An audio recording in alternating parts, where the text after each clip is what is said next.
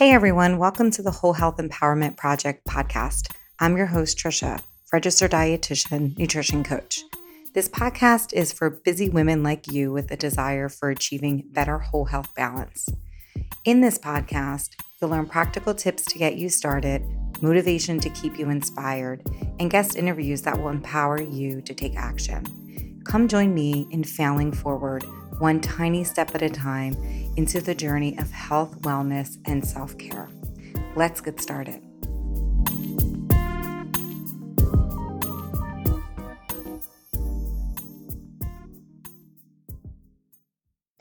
Welcome back to today's show.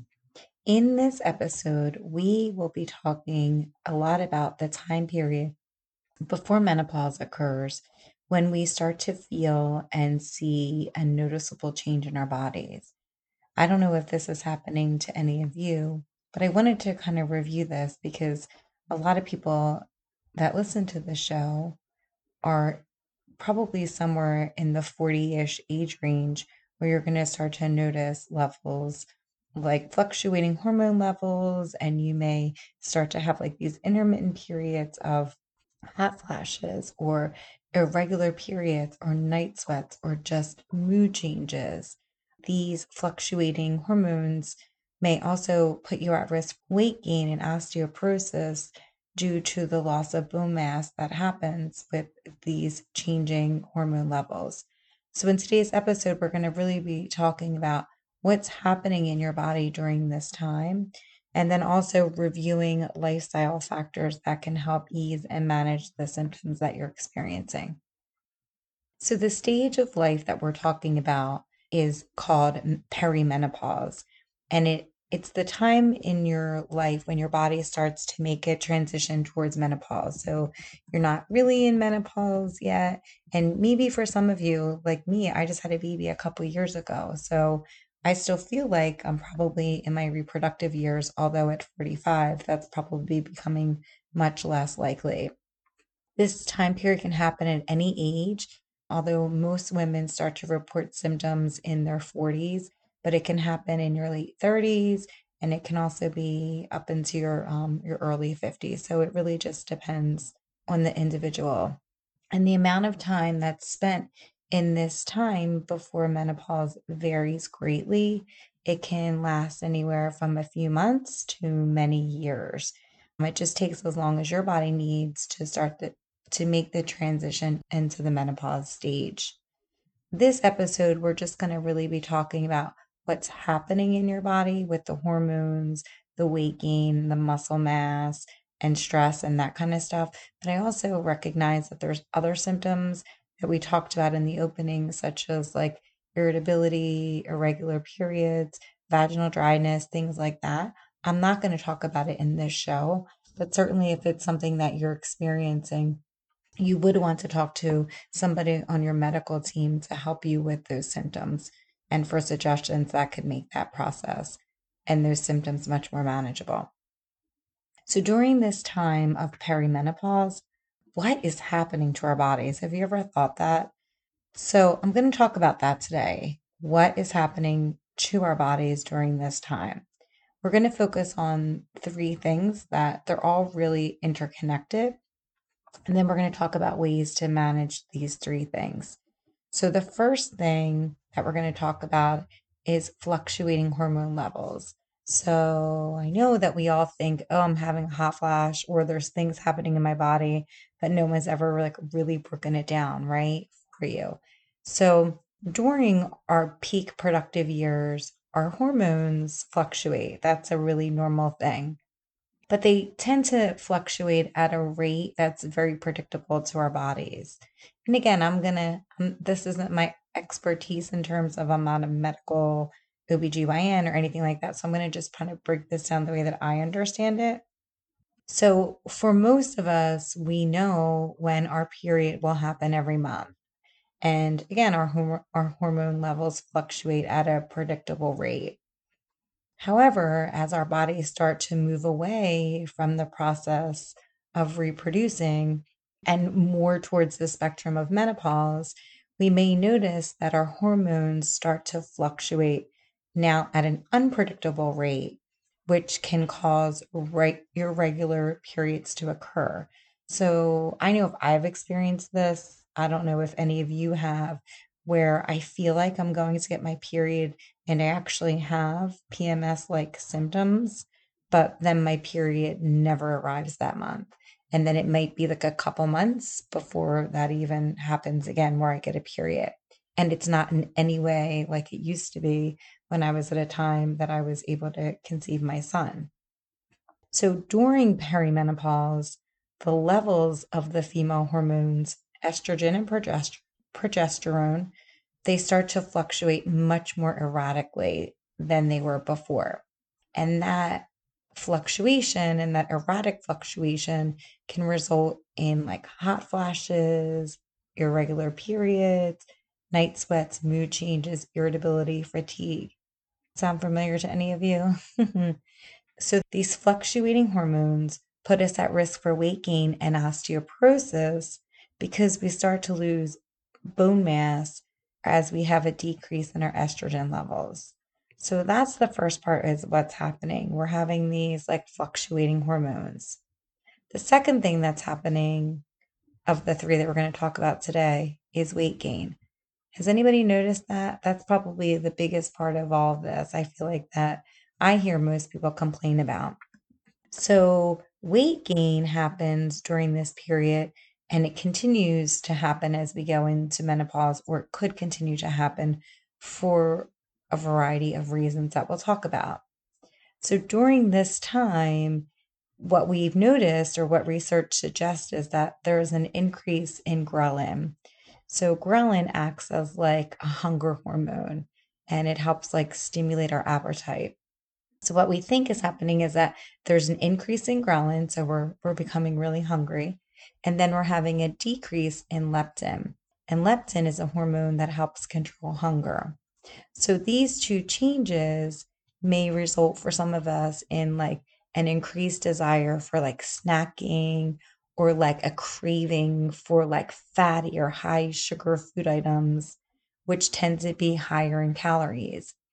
I guess it would be like this craving that we would probably get when we're in our reproductive years when we feel like we're getting our period. It's kind of like that same, for some of us, that same craving. So those changes of those hormones, coupled with, you know, I think just the demands of our life, our home life demands, and then our decrease in activity level, that in addition, that can all couple together and help lead us to weight gain. The other thing that's happening is is that many of us hold many women hold women. You know, you always talk about like apple and pear shape. So we have women that hold fat in their abdomen, and we have women that hold fat in our hips, which is like somebody who's called like a pear. I happen to be a pear. So I've always had my whole life my weight in my lower body. Okay. So what happens during this particular time is that the fat that's in our, you know, our hips and our thighs it tends to be a better fat than um, in terms of health than fat that we hold in our abdomen. So the fat in our hips and thighs, it's usually referred to as subcutaneous fat. And the reason and the purpose for that fat to be there is it helps protect our muscles and our bones. As we transition into this period of perimenopause and then into menopause, what happens though is that we may notice that our waistlines are starting to expand. So maybe you never had um, like a belly or anything like that. You always felt like it was that you started to really only have fat in your lower, you know, noticeable fat protective in your in your lower body. So what happens is is that with these low estrogen levels that are now happening, many women will start to store visceral fat in our abdomen. And that will lead us with like a bigger belly than maybe we previously had. I know that that's happened to me. Problem it though is that visceral fat is much more harmful than subcutaneous fat because visceral fat um, really like just kind of surrounds our organs. So that's just not the ideal kind of fat that we want to have. But again, because of this um, low estrogen levels in our body, that's kind of what starts to happen. In addition to that decline in estrogen levels, we may also start to see an increase in our bad cholesterol. And so that can be really bad as that the weight gain and now having, you know, this visceral fat, all of this can also lead to other complications such as diabetes, heart disease, and then it can also put you at risk and increase risk for some cancers, um, most notably breast and colon cancer. And so, the third thing that we're going to talk about that's happening in our bodies during this time is a decrease in muscle mass. So, for a lot of us, life is so super busy. We are less active, we have achy joints due to past injuries. We may notice that even though we're eating the same amount of, of food that we normally do, we're continuing to gain weight. Or have you ever been the same weight your whole life and then all of a sudden you start to see that your clothes are fitting tighter? Does any of this sound familiar to you? So, this is caused by a decrease in muscle mass. So, what's happening during this time is that we're having an increase in our visceral fat, again, related to the low estrogen, and the visceral fat is probably somewhere in our bellies. And then we're having a loss of muscle mass that's happening as we age. So, this redistribution of fat and muscle mass can result in us looking um, like we've like we've gained weight, and it may actually cause some weight gain. How is this possible?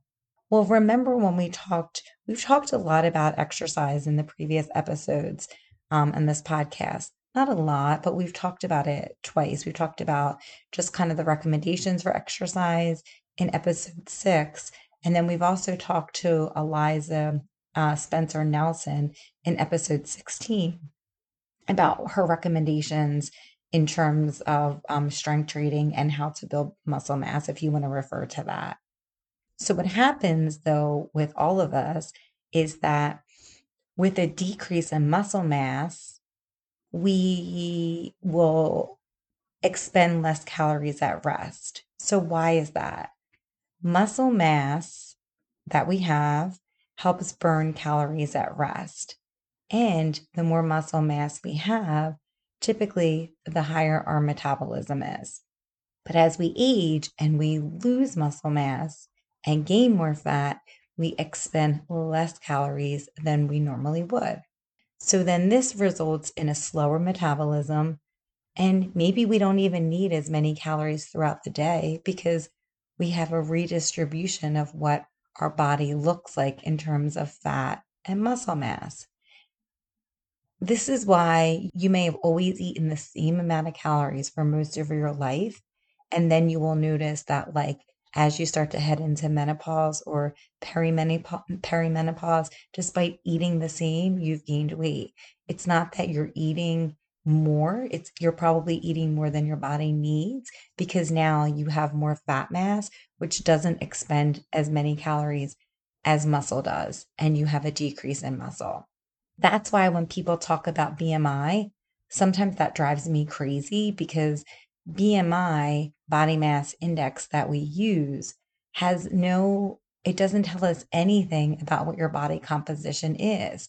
So, for instance, if you're someone who is very active, even and you have a lot of lean body mass, even if your BMI is high, you have a really protective benefit if you have if you have an increase in muscle mass as opposed to someone who has a normal BMI but has a really high distribution of fat. So, BMI doesn't in any way tell us what your distribution of muscle and fat mass is in your body, which, as you're starting to realize, probably matters, right? So, the redistribution of less muscle mass and more fat is why your previously fitting clothes are now tighter. By the time we're in our 40s, we start to really lose body mass.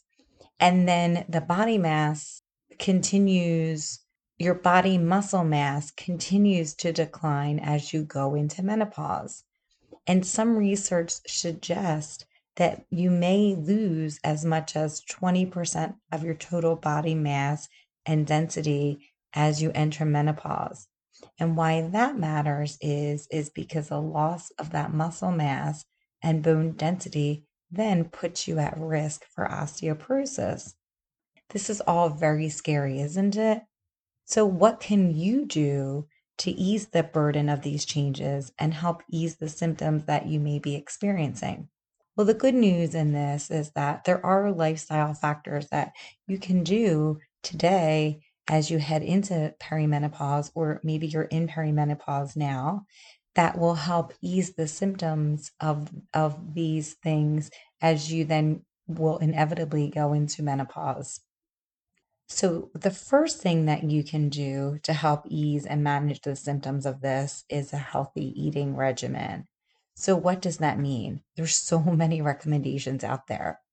The good thing is is that the three things we're going to talk about in this part, the healthy eating, how to build bone mass, and how to manage stress, all of these things are interrelated, and I know you've heard me talk about all of these things in previous episodes. So we'll go in a little bit more in depth today how this can help manage um, hormones and this time period of perimenopause. So, the things that you eat can help decrease risk of factors related to hormone changes. So, what's related to hormone changes? We're going to see things like weight gain, osteoporosis, heart disease risk, breast and colon cancer risk, uh, diabetes risk, those things, right? So, what does healthy eating entail? When we talk about eating healthy, what does that mean? It means this it means eating a diet high in fruits and vegetables and whole grain, whole grains. I what I would recommend is to try to eat a minimum of three to five servings of fruits or veggies each each day.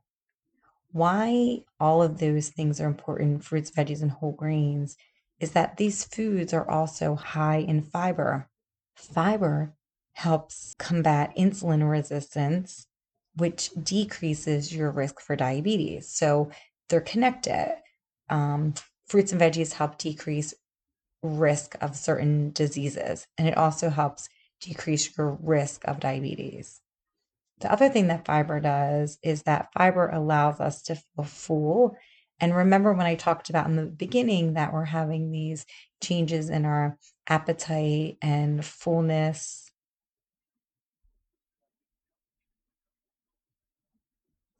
remember when I talked about in the beginning about having an increase in the hunger or appetite hormone and then a decrease in the hormone that controls hunger. Well, fiber can help with this because fiber gives a feeling of satiety. So it fiber gives a feeling of satiety, meaning that you feel full. So that also helps us not to overeat and it kind of helps manage um, it manages those hormones that are kind of out of whack. Healthy eating also entails getting enough calcium and vitamin D in your diet. So, calcium and vitamin D are important as they prevent bone loss and they also help prevent osteoporosis. Bone loss is important because we talked about that previously about a loss of lean body mass and then also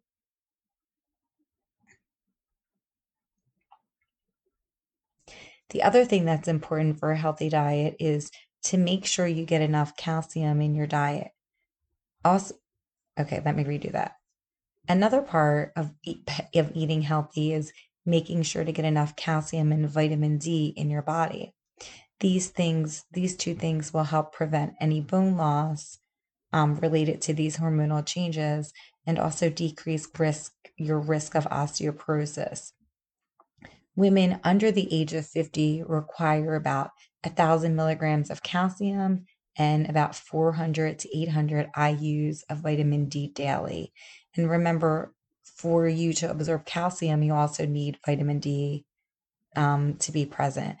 So a lot of times you'll see like supplements with calcium and vitamin D present.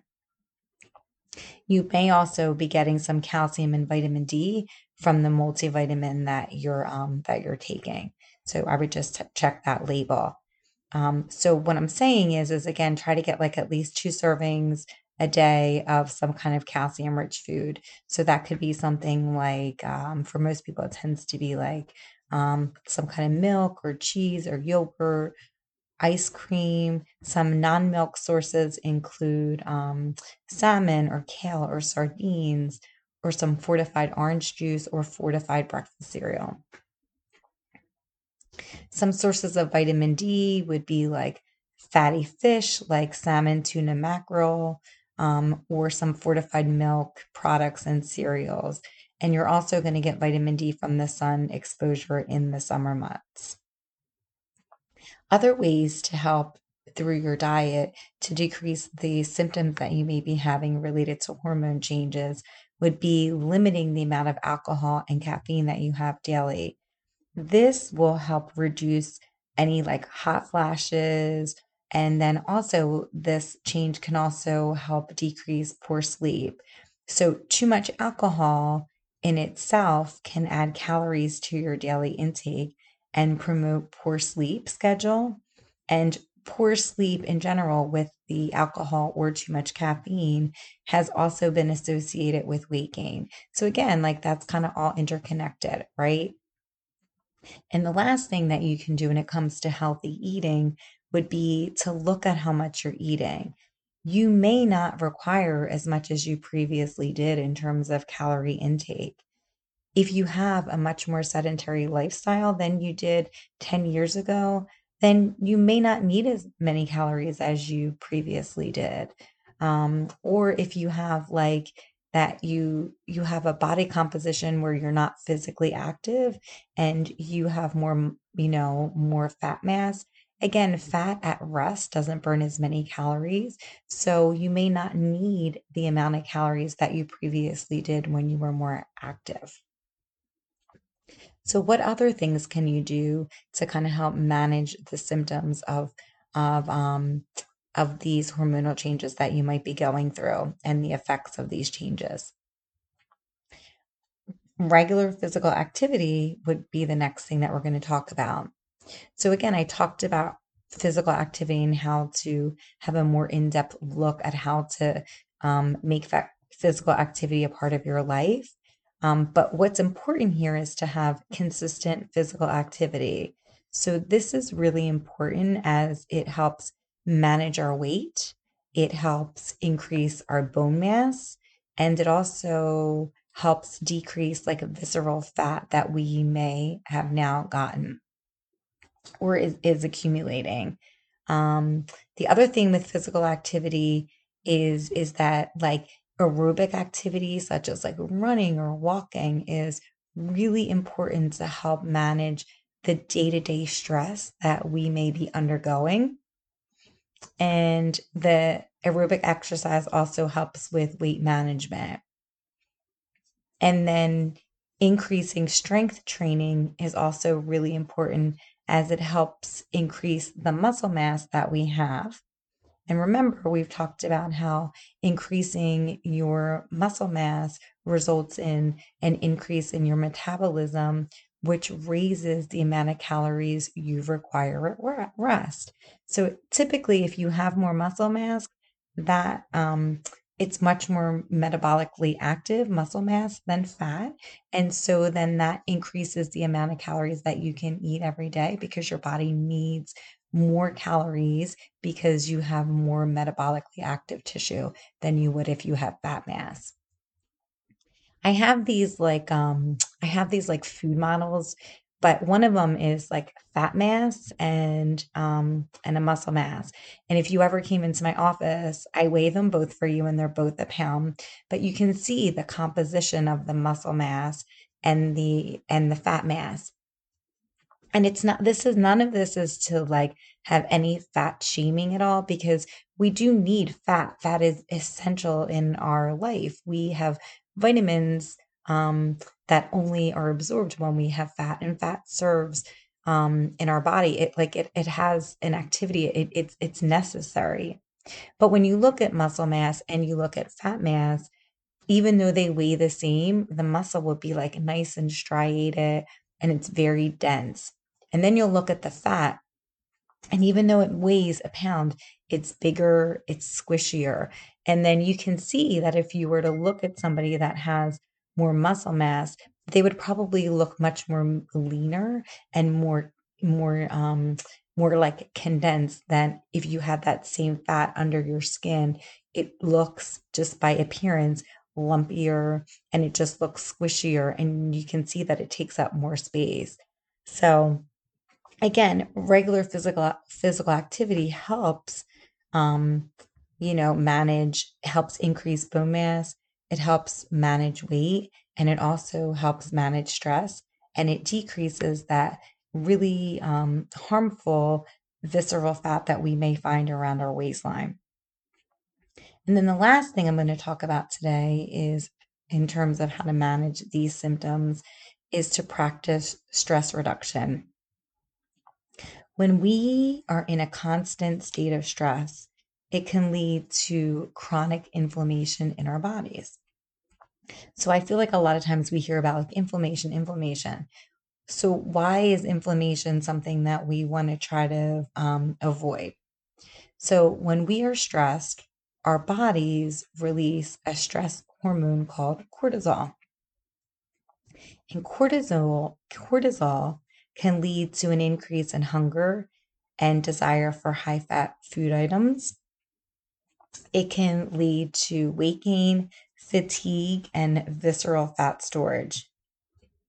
So, if we're able to practice ways to reduce chronic stress, so this will help us sleep better, it will help us decrease our cortisol levels, it will um, help manage our weight. So, practicing stress reduction um, is really important because it can help it can help combat some of the other symptoms that we may be experiencing related to these hormonal changes.